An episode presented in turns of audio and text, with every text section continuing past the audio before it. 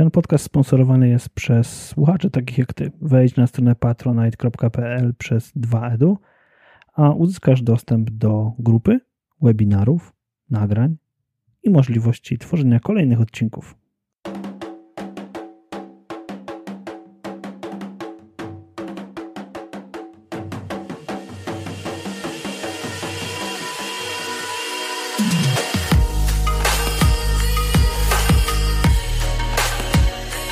Edu podcast o szkoleniach, prezentacjach i technologiach wspierających rozwój.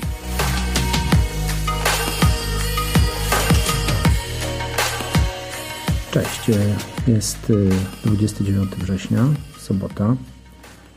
Wczoraj, piątek, skończyła się konferencja e-learning Afryka, w której miałem przyjemność uczestniczyć. Jestem teraz y, w hotelu Demil Colin w Kigali, w stolicy Ruandy. Jeżeli ktoś z Was oglądał film Hotel Ruanda, to wiecie, co to jest za hotel i jaką ma historię. W 1994 roku w Ruandzie doszło do ludobójstwa. W tym hotelu e, uratowało się ponad 1200 osób. W całej Ruandzie w 1994 roku zginął, zginęło milion osób ciągu zaledwie trzech miesięcy. Dzisiaj Rwanda musi sobie z tym e, radzić, bo przecież to było tylko 24 lata temu. Ludzie, którzy brali w tym udział, nadal żyją w tym społeczeństwie, wyszli już często z więzień, żyją pośród rodzin, z których z kolei pochodzą ofiary tego ludobójstwa. Dlatego Rwanda musi sobie z tym poradzić i radzi sobie patrząc w przyszłość. I chciałbym Wam o tym podejściu e, Rwandyjczyków troszeczkę powiedzieć, ale również generalnie o tym, co się dzieje w Afryce Środkowej, bo żeby zrozumieć, jak funkcjonuje e-learning w Afryce, to trzeba zrozumieć cały kontekst e, społeczny i kulturowy e, Afryki, a szczególnie Afryki Środkowej. Ale zanim o przyszłości, to chciałbym Wam opowiedzieć o tym, co dzieje się w Ruandzie w sobotę, bo to jest niezwykła historia.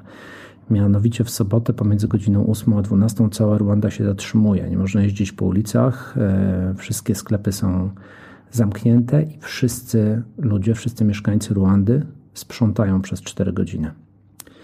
Zamiatają ulice, piorą razem, kopią rowy albo e, przycinają trawę. To y, działanie ma też swoje drugie, drugie dno. To nie tylko o to chodzi, żeby Ruanda była czysta, ale chodzi również o to, żeby angażować to społeczeństwo, bo jest to przede wszystkim społeczeństwo rolnicze, też y, jest tutaj bardzo wysoki poziom bezrobocia, w związku z tym to zaangażowanie ludzi e, w jakieś działania i budowanie społeczności jest y, dla, dla Ruandy e, kluczowe. W efekcie tego Ruanda jest bardzo czystym krajem, niezwykle czystym. E, samo Kigali jest e, podobno najczystszym miastem e, Afryki i również najbardziej bezpiecznym miastem Afryki. Dzisiaj w Ruandzie powrót do tego, co było 24 lata temu, jest niemożliwy nawet na poziomie języka. Słowa takie jak nazwy plemion są zakazane, są po prostu traktowane jako mowa nienawiści. Nawet za samo użycie słowa plemienia, dlatego go nie używam tutaj, nawet w rozmowie prywatnej e, można pójść e, do więzienia. Historia konfliktu pomiędzy plemionami w Ruandzie ma też swoje szersze podłoże i jest związana z kolonializmem, bo Ruanda była skolonizowana najpierw przez Niemców, potem przez Belgów i to tak naprawdę Belgowie doprowadzili do takiego ostrego konfliktu między plemionami, ponieważ to oni podzielili to społeczeństwo na, na plemiona, łącznie z tym, że każdy miał w dowodzie pieczątkę z nazwą plemienia, z którego pochodzi, i następnie y, jedno z tych plemion mniejszościowe tak naprawdę uprzywilejowali. To doprowadziło do narastającego konfliktu, który zakończył się tą gigantyczną tragedią w 1994 roku.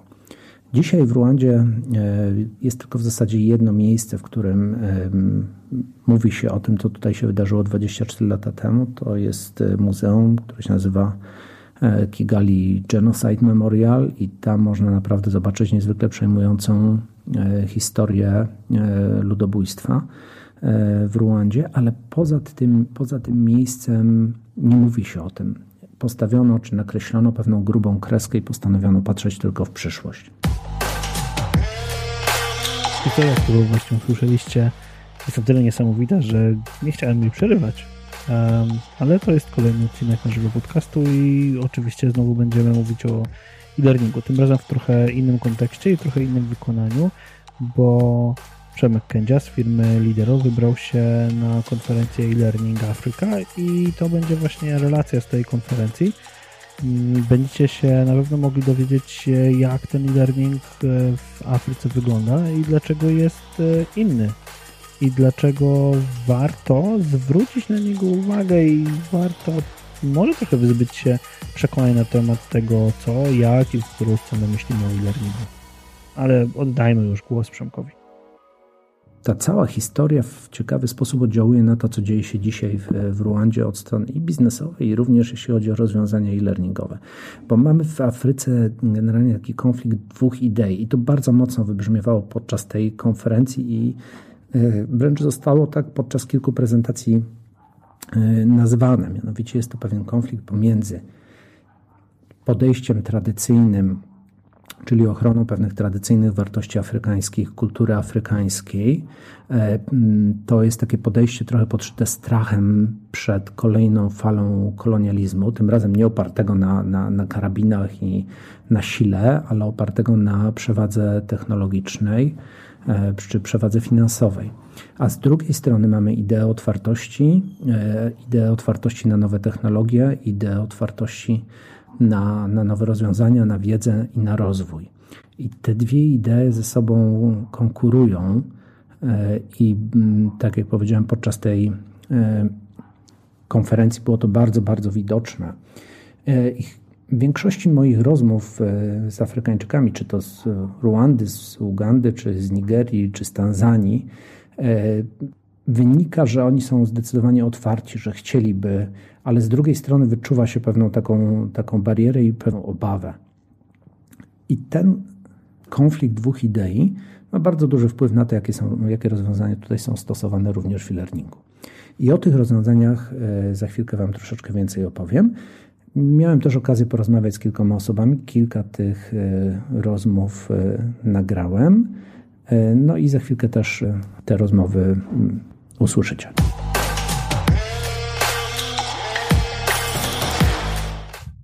Kigali jest położone na wysokości 1500 metrów nad poziomem morza. E, to powoduje, że klimat tego miejsca jest po prostu fantastyczny. E, pogoda jest mniej więcej stała przez cały rok. Temperatury w ciągu dnia dochodzą do 28-29, no maksymalnie 30 stopni. Nie ma więc jakiegoś e, koszmarnego upału. W nocy spadają temperatury do około 18 stopni, więc klimat jest bardzo stabilny. Nie wieje, Czasem pada, e, a jak pada, to pada tak, że mm, jakby ktoś po prostu wylał wiadro z wody z nieba. Natomiast ten deszcz nie trwa długo. Trwa to kilka minut, przychodzi taka ulewa i za chwilę wychodzi ponownie słońce. Kigali Convention Center to miejsce, w którym odbywa się e-learning Afryka. Niesamowite miejsce, zbudowane kilka lat temu na najwyższym poziomie piękne miejsce na każdą konferencję, na każdy wielki event, więc e, myślę, że nie tylko e-learning Afryka, ale naprawdę wielkie rzeczy tutaj się mogą dziać. Głównym środkiem transportu w Ruandzie są motocykle. Po prostu wsiadasz i jedziesz, ale wsiadasz jako pasażer. Czy krótko mówiąc, jest to rodzaj taksówki. Wszyscy jeżdżą tymi motocyklami. Motocykle są wszystkie takie same, wszystkie są w czerwonym kolorze, a e, w przypadku taksówek po prostu kierowcy jeżdżą w czerwonych koszulkach. Więc wiesz, która to jest taksówka, która nie. Machasz ręką, gość się zatrzymuje. Średni koszt przejazdu 500 franków ruandyjskich, czyli około 2 zł 20 groszy. No i po prostu setki, tysiące tych motocykli jeżdżą po tych niesamowicie czystych ulicach Kigali. Wygląda to naprawdę wyjątkowo.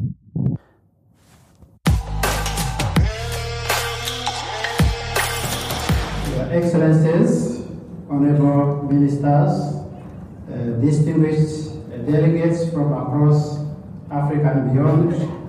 I would like to welcome you to e-learning Africa 2018 that is uh, taking place for three days in. Most welcome. To, to było oficjalne otwarcie konferencji, ale my już jesteśmy dzisiaj dalej, jesteśmy e, pod koniec tej konferencji, więc dużo bogatsi doświadczenia. E, chciałbym Wam opowiedzieć pewną historię. Jak tu przyjechaliśmy pierwszego dnia, stanęliśmy na naszym e, pięknym stanowisku na, na Expo podczas konferencji. Wystawiliśmy nasze produkty, no i zaczęli podchodzić ludzie. No i jedno z pierwszych pytań w rozmowach, które padało, to, jest, to było pytanie o to, czy to rozwiązanie jest online czy offline. No to my oczywiście tutaj z dumą odpowiadaliśmy, że rozwiązanie jest online, w pełni dostępne. E, no i dopiero przy trzecim takim pytaniu e, zorientowałem się, że niekoniecznie jest to dobra odpowiedź, bo trzeci człowiek, który pytał, czy trzeci, który zadał to pytanie, po usłyszeniu mojej odpowiedzi po prostu odwrócił się na pięcie i bez słowa sobie poszedł. E, no, dało mi to do myślenia, ale długo nie musiałem się zastanawiać, bo, bo kilka chwil później podszedł inny człowiek i mówi, znowu pyta, czy to jest offline czy online no to ja już trochę bardziej ostrożnie, że można i offline, i że można i online. Na co on kładzie na, na stół taką wielką walizę, otwiera tą walizę i mówi: Patrz, mówi, tutaj jest y, serwer. Mówi: Ja z tym serwerem jeżdżę. On ma oczywiście lokalnego, lokalne Wi-Fi, ten serwer, więc ja jeżdżę po różnych miejscach, w których nie ma dostępu do internetu.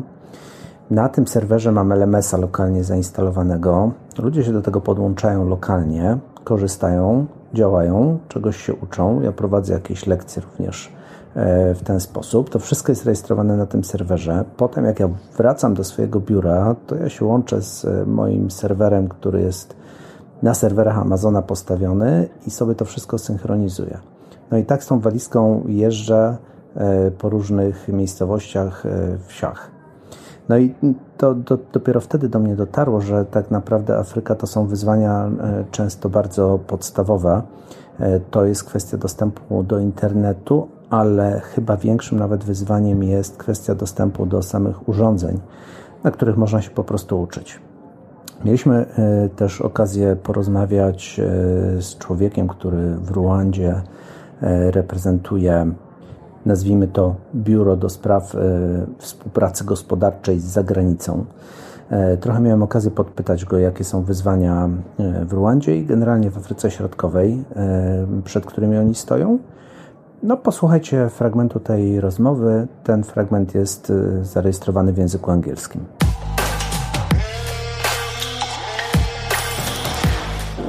Internet, I would say, it's, it's not a big challenge.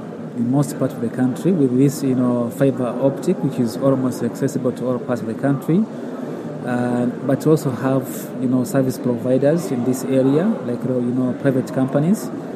Um, of course, I can't say that everybody, you know, has, uh, you know, internet access. Mm-hmm. But of course, this goes hand in hand with the the apps, you know, the, the, the equipment that you're using to, to get access to the, the internet, including computer, phones. Yeah, so this uh, which, is the challenge. Yeah, phones, of to course. Deal with the technology, absolutely, absolutely. Mm-hmm. And that's why we want, to, of course, to see companies coming you know, tap this this this this market as um, you know because we want to see more people mm-hmm. getting access, uh, owning computers, owning laptops, owning you know phones that can easily you know use uh, internet as well mm-hmm. throughout you know different parts of the country. Mm-hmm. So of course uh, it's a challenge, but still it's an opportunity for to come and tap it. Yeah. Firmy, które się tutaj wystawiają podczas Expo y, na tej konferencji, to nie są te same firmy, które możecie znaleźć na wydarzeniach znanych z Europy czy z Ameryki. Nie znajdziecie tutaj na przykład e, Articulate'a czy dużych platform e-learningowych e, typu SuccessFactors czy coś w tym rodzaju znakomita większość firm czy organizacji, które tutaj się wystawiają, to są organizacje e, rządowe e, z różnych krajów świata. To są organizacje, które nawet jeśli reprezentują duże korporacje, to w części odpowiedzialnej za edukację. E, firm, które działają czysto komercyjnie w obszarze e-learningu jest tutaj zdecydowana mniejszość. Ale na jednym ze stoisk naprzeciwko spotkaliśmy Japończyków, Japończycy byli świetnie przygotowani do tej konferencji, mieli fajne broszurki z e, koncepcją e, lifelong learning. No i niestety trafili jak kulą w płot, troszeczkę tak jak my również, bo lifelong learning, e, ten koncept w Afryce raczej nie działa. A nie działa dlatego, że Afryka różni się od Europy wiekiem populacji przede wszystkim. W Europie w tej chwili średnia wieku populacji w Unii Europejskiej to jest około 45 lat. Natomiast w Ruandzie średnia wieku populacji to 19 lat. Podobna sytuacja dotyczy wszystkich krajów e, Afryki Środkowej. Mniej więcej ta średnia wieku to jest około 25 lat. Ruanda ma tą średnią wieku troszeczkę niższą, ale to też ze względu na wydarzenia z 1994 roku, o których mówiłem Wam na początku. Ta różnica powoduje, że wszystkie rozwiązania e, e-learningowe i cała technologia jest skierowana przede wszystkim na dzieci i na studentów, a nie na dorosłych. W związku z tym, jeżeli chcielibyście coś zrobić w Afryce w zakresie e-learningu czy edukacji, to możecie to zrobić w obszarze dzieci, studentów. W dużo mniejszym stopniu można tutaj coś zrobić w obszarze edukacji dorosłych, bo tych dorosłych po prostu tutaj nie ma zbyt wielu. Jeżeli jesteśmy już przy dzieciach, to jedną z osób, które miały swoją prezentację podczas tej konferencji, był czternastolatek z Sudanu. Mahid Abdul Karim. Zwrócił moją uwagę, bo bardzo odważnie podszedł do naszego stoiska, przedstawił się i zaprosił nas na y, swoją prezentację, którą miał mieć następnego dnia. Postanowiłem wziąć udział w tej prezentacji i porozmawiać również y, osobiście z Mahidem. Ta prezentacja pokazywała Afrykę od takiej, myślę, najbiedniejszej strony. On pokazał bardzo fajnie, w jaki sposób dzieci żyją w Sudanie, co robią, kiedy się nie uczą, bo de facto wiele, wielu z nich się nie uczy. E, opowiedział też o sobie, o tym, w jaki sposób on się uczy, dzięki wsparciu e, swojego ojca przede wszystkim, ale skupiał się na tym, co należy zmienić w systemie edukacji, jak go wspierać, żeby inne dzieciaki w Sudanie również mogły się rozwijać. Poprosiłem go również o rozmowę. Posłuchajcie, co powiedział na temat tego, w jaki sposób on się uczy i jak, mając do dyspozycji technologię, korzysta z niej, korzysta z niej w taki sposób, żeby się rozwijać, a nie tylko grać w gry.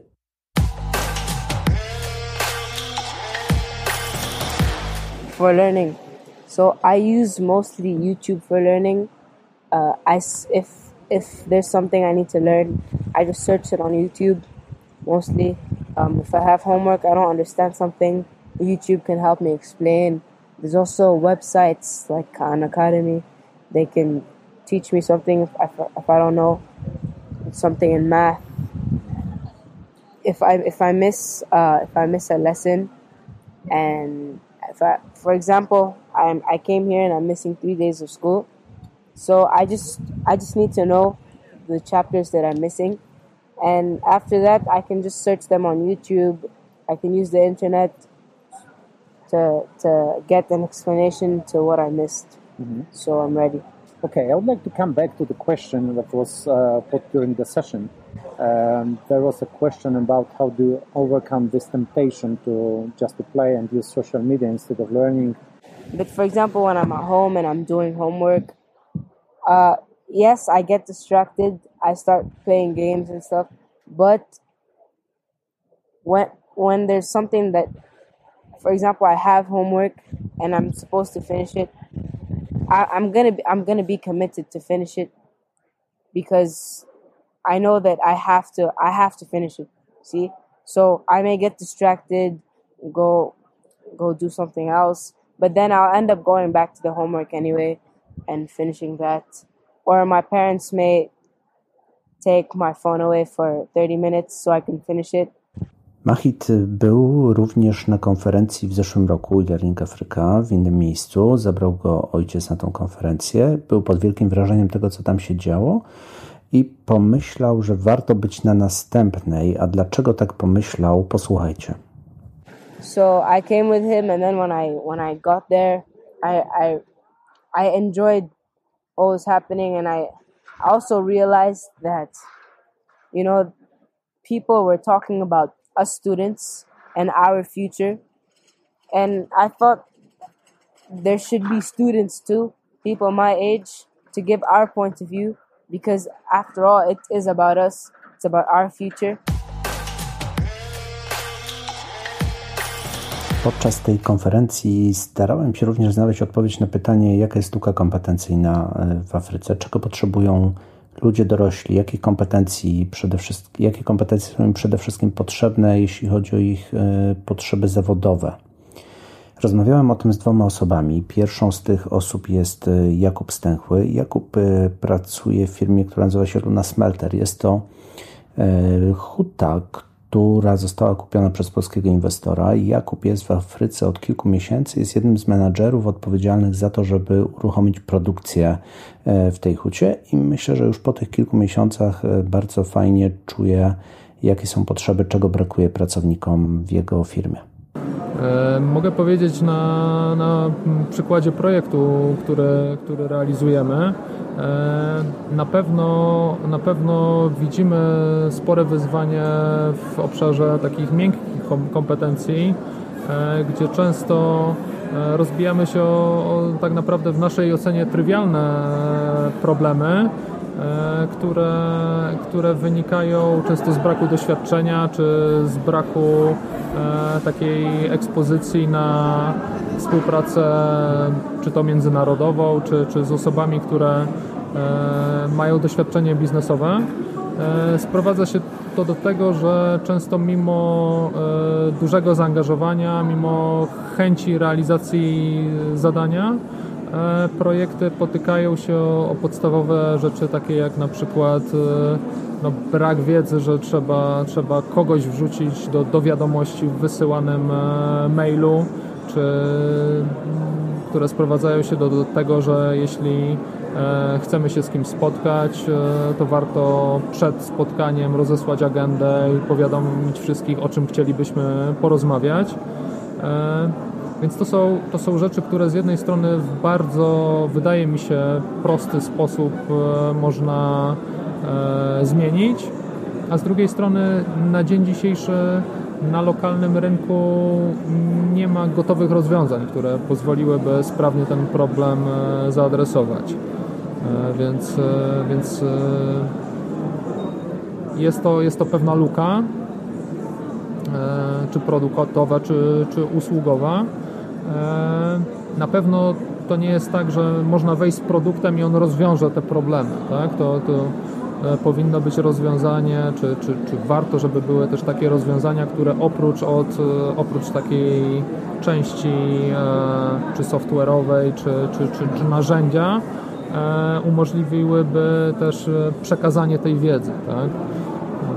To, to, okay. to jest to, z czym się borykamy. Czy myślisz, że ludzie tutaj, ludzie w Rwandzie są gotowi i otwarci na rozwój edukacji w tym zakresie? Ja myślę, że, mm, że są gotowi i, jest też y, duża potrzeba y, tego typu, y, tego typu rozwiązań. Przykładem może być to, że rozmawiając z ekspatami, którzy, którzy tutaj mieszkają i którzy często tutaj pracują, bo oprócz tego, że, że często są to freelancerzy, którzy tutaj mieszkają, bo tu się dobrze mieszka, a pracują zdalnie, E, coraz częściej słyszę też, że udaje mi się realizować lokalnie projekty e, i czy w takich obszarach jak, e, jak doradztwo czy, czy, czy marketing okazuje się, że, że świadomość potrzeby wdrażania tego typu rozwiązań jest duża. To również firmy widzą, że to jest też pewna przewaga konkurencyjna, która, e, która umożliwi im na przykład ekspansję, więc, e, więc widzę, widzę spory potencjał w tym zakresie. Drugą osobą, z którą o tym rozmawiałem, była Ferana Dost Mohamed. E, Ferana na stałe mieszka w Kanadzie i tam prowadzi swoją firmę e-learningową ale ma związki rodzinne z Afryką Środkową, dlatego dość dobrze czuje potrzeby tego rynku, potrzeby kompetencyjne ludzi tutaj. Ferana prowadziła podczas konferencji warsztat. Celem tego warsztatu było właśnie zidentyfikowanie kluczowych kompetencji, które są potrzebne ludziom dorosłym tutaj w Afryce. Posłuchajcie, jaki był rezultat tego warsztatu. Uh, what I was talking about yesterday was uh... really doing a, a, deep dive with the people in the room to understand the skills uh, gaps because we talk about the skills gaps at a very general level but I wanted to get more into the specific to help um, with the help of the people in the room to identify top 10 skills that need immediate attention. I don't know if they are the main ones uh, because we were going a little all over the place. Uh, there are people who are very, very passionate about what they see. But I think that the ones that we identified are absolutely fit into the top uh, priorities. And one of the things that I want to do as a takeaway is to actually, uh, you know, look back at uh, what we created and, and actually create a top 10 list to say, here's, here's what I've seen. What is and, the golden, golden 10? You know what's interesting, and I'm not surprised at any of that because this is what everyone else is in the world is feeling the same. The, in, the difference in, uh, in Africa is the sheer intensity and the number of people who need that support as opposed to we all say for example one of the hugest ones was communications communication skills is, is important anywhere um, it's important even in, in north america still like we still have courses on that. Um, the difference with africa is that where in north america in an organization you might find that you need to give people a general communication skills overview and then maybe focus on a few things. Here it's everybody needs it. Everybody needs everything, and they need it now because it's so broken.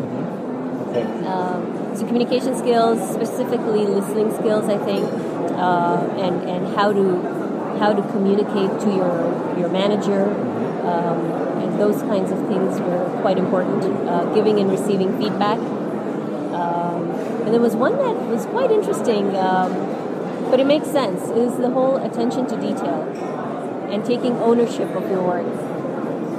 And I wouldn't have thought of that as a skill that was missing in the more traditional skills way, but it is it's resonated so much with the group, um, and and that encompasses things like checking your email before you send it out, um, you know, reviewing your information. So small things that I would take for granted, but it actually is broken for a lot of places here, especially with people new coming into the workforce.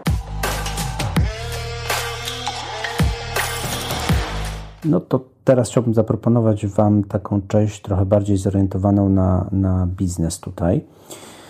To, co y, powiedział nam jeden człowiek, myślę, najlepiej podsumowuje sytuację, y, która tutaj jest. Mianowicie on powiedział tak: jeżeli chcecie tutaj świadczyć jakieś usługi, dostarczać jakieś rozwiązania, to macie dwie możliwości. Pierwsza jest taka, że przywieziecie worek pieniędzy na sfinansowanie Waszych działań E, przywieziecie worek pieniędzy ze sobą, możecie korzystać wtedy z różnych funduszy typu UNESCO czy środków Unii Europejskiej, które również takie fundusze e, posiada, no i wtedy macie drogę otwartą. Druga metoda jest taka, że sfinansujecie to ze środków rządowych, bo właśnie głównie w organizacjach rządowych skoncentrowane są środki finansowe na programy rozwojowe. Ale to wymaga bycia tutaj, budowanie świadomości swojej obecności, marki, budowanie relacji z ludźmi w Afryce Środkowej.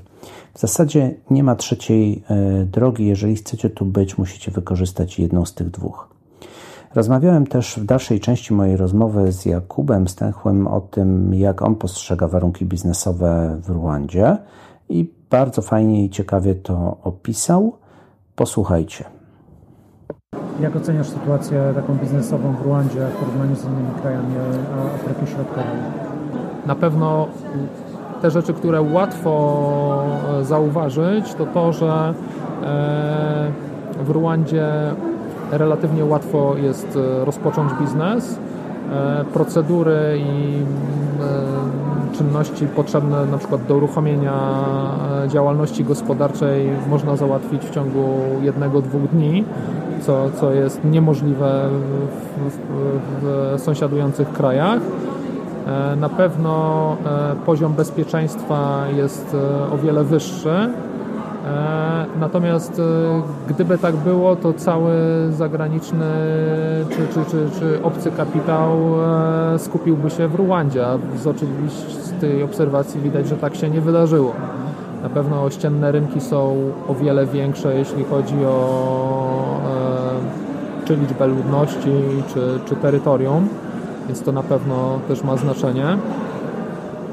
E, na pewno każdy z tych, każdy, każdy z tych państw jest inny i trzeba dużo wysiłku włożyć w to, żeby sobie odpowiedzieć na pytanie, który z tych rynków powinien być tym pierwszym rynkiem. No bo zakładam, że jeśli ktoś myśli o rozpoczęciu biznesu w Afryce, E, to myśli o tym, żeby nie zakończyć e, tego biznesu na jednym, na jednym kraju. Więc e, ten punkt wyjścia jest na pewno istotny, wybór tego punktu. Czy rozumiem, że oceniasz to tak, że Rwanda jest dobrym miejscem na to, żeby zacząć?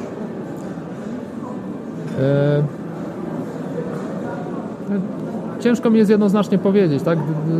Całkiem inna jest pewnie perspektywa międzynarodowego koncernu, który wchodzi z produktem FMCG i e, prawdopodobnie w takim e, przypadku lepszym rynkiem byłby po prostu większy rynek, a całkiem e, inna jest perspektywa młodego młodego freelancera, który gdzieś chce się zakorzenić, gdzieś, gdzieś zamieszkać, a przy okazji zacząć lokalnie działać. No i tutaj e, jednoznacznie mogę powiedzieć, że Ruanda e, jest tym miejscem, no bo świadczy o tym chociażby ilość ekspatów, która mieszka w Kigali. I jeszcze dwie rozmowy. Pierwsza rozmowa z Pawłem Czerwonym. Firma Pawła jest z Poznania. Była nas tutaj większa grupa ludzi z Wielkopolski i myślę, że Pawła produkt bardzo fajnie się wpasowuje w potrzeby rynku afrykańskiego. A druga rozmowa to rozmowa z Pawliną. Pawlina z kolei reprezentuje firmę niemiecką Spix i to są szkolenia językowe online i zapytałem też Pawlinę, czego tutaj poszukuje, jakie nadzieje wiąże z rynkiem afrykańskim. Posłuchajcie obu odpowiedzi. Paweł Czerwony, Bicreo Technologies z Poznania. Moja firma zajmuje się pomocami edukacyjnymi dla dzieci. Produkujemy gry do nauki kodowania e, dla praktycznie każdego wieku szkolnego, od przedszkola poprzez szkoły podstawowe aż do poziomu szkół ponadgimnazjalnych, czy szkół ponadpodstawowych teraz już. E, jesteśmy tutaj, żeby pokazać te produkty na rynku afrykańskim. Zaczynamy od Ruandy, ponieważ y, współpracujemy z Urzędem Marszałkowskim Wielkopolski i dostaliśmy taką szansę, żeby tu uczestniczyć w wyjeździe zorganizowanym. Niemniej jednak od y, już jakiegoś czasu myślimy o rynku afrykańskim jako potencjalnym odbiorcy naszych produktów.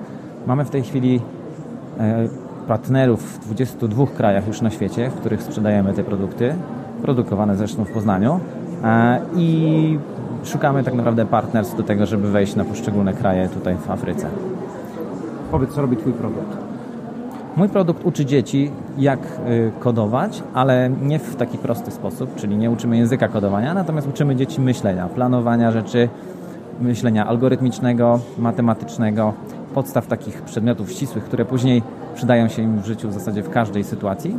Niemniej, wykorzystując do tego grę, mamy e, i zabawę, i edukację w jednym, a gry są przygotowane przez najwyższej klasy specjalistów z całego świata i poruszają te wątki, które właśnie do tych e, przedmiotów ścisłych praktycznie wszędzie mają zastosowanie.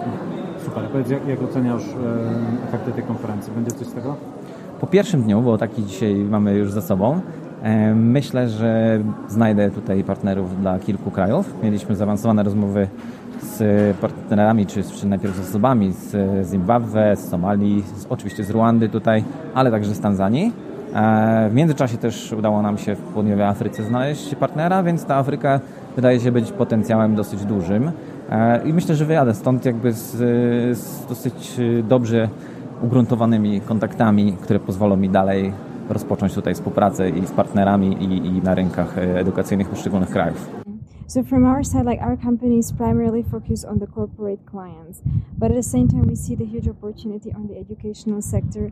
And by seeing like how the world is changing, we clearly see that from the educational side, especially talking about not only primary, secondary school, but also the higher education, the key place for opportunities is certainly like Africa and Middle East. And the reason, there are several reasons. Uh, firstly, that the population is very young. And therefore, now as the world is changing and the digitalization is coming, it brings huge opportunities to Africa.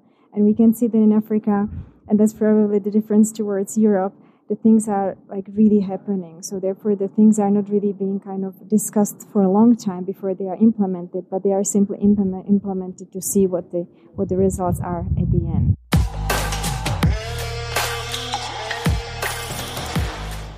Jako podsumowanie chciałbym Wam zaproponować fragment jednego z przemówień otwierających konferencję. To przemówienie dobrze oddaje to, czego Afryka w tej chwili poszukuje.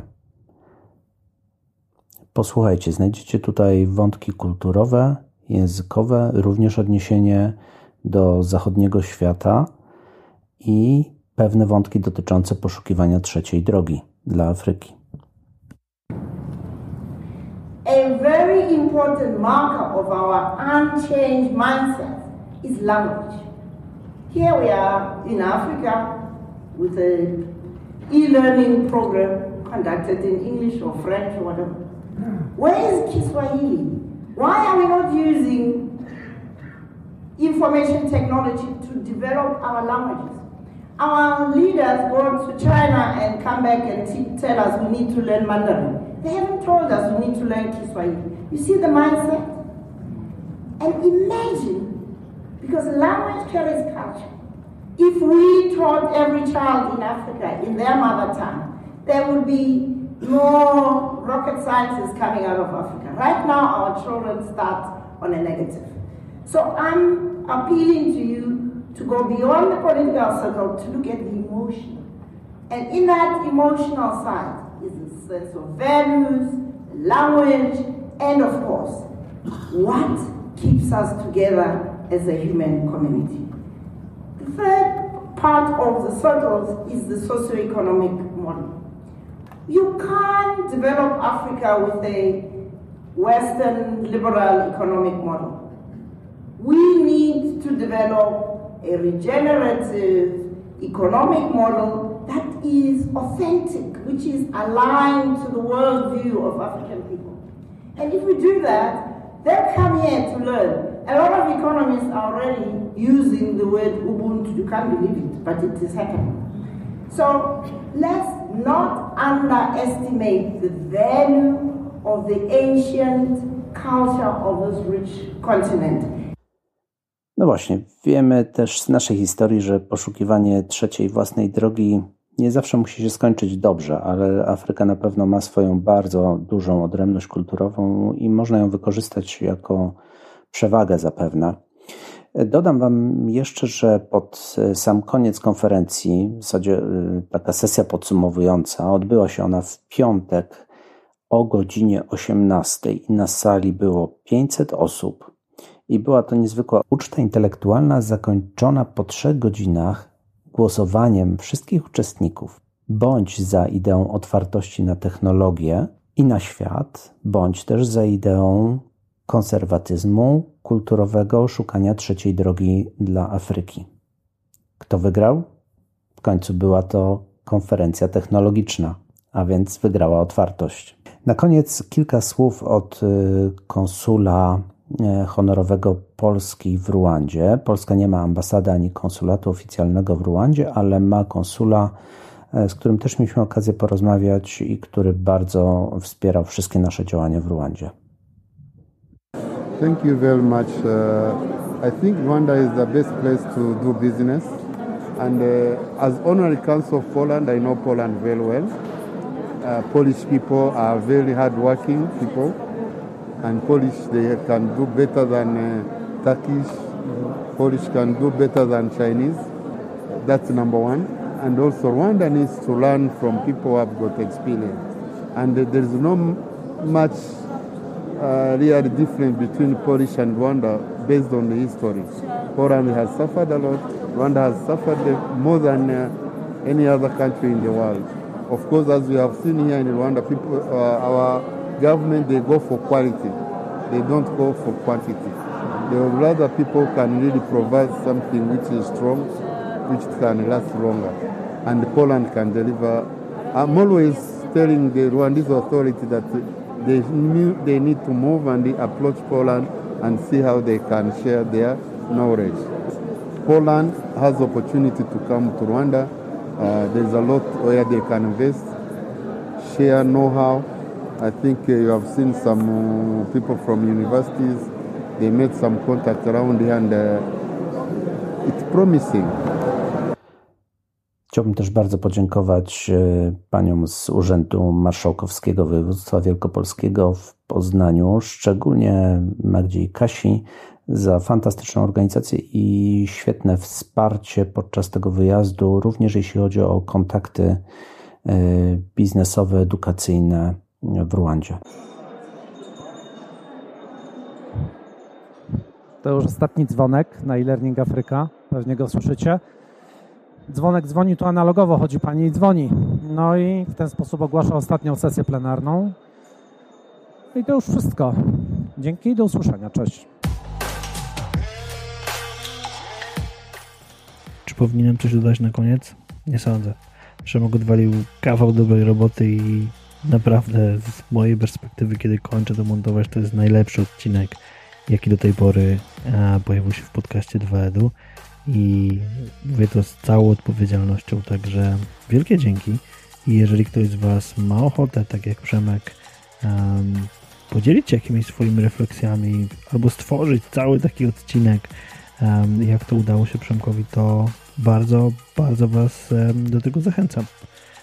Tak czy inaczej, jeszcze raz wielkie dzięki za podzielenie się swoimi opiniami, wrażeniami i wszystkimi tymi dźwiękami, tym wszystkim, co tam się działo, za zabranie nas na tę konferencję do Środkowej Afryki. Jeżeli ten odcinek się Wam spodobał, to zapraszam Was do ocenienia go w programie, w którym słuchacie. Zapraszam na Patronite um, i dzielcie się nim. Myślę, że jest tego warty. Do usłyszenia.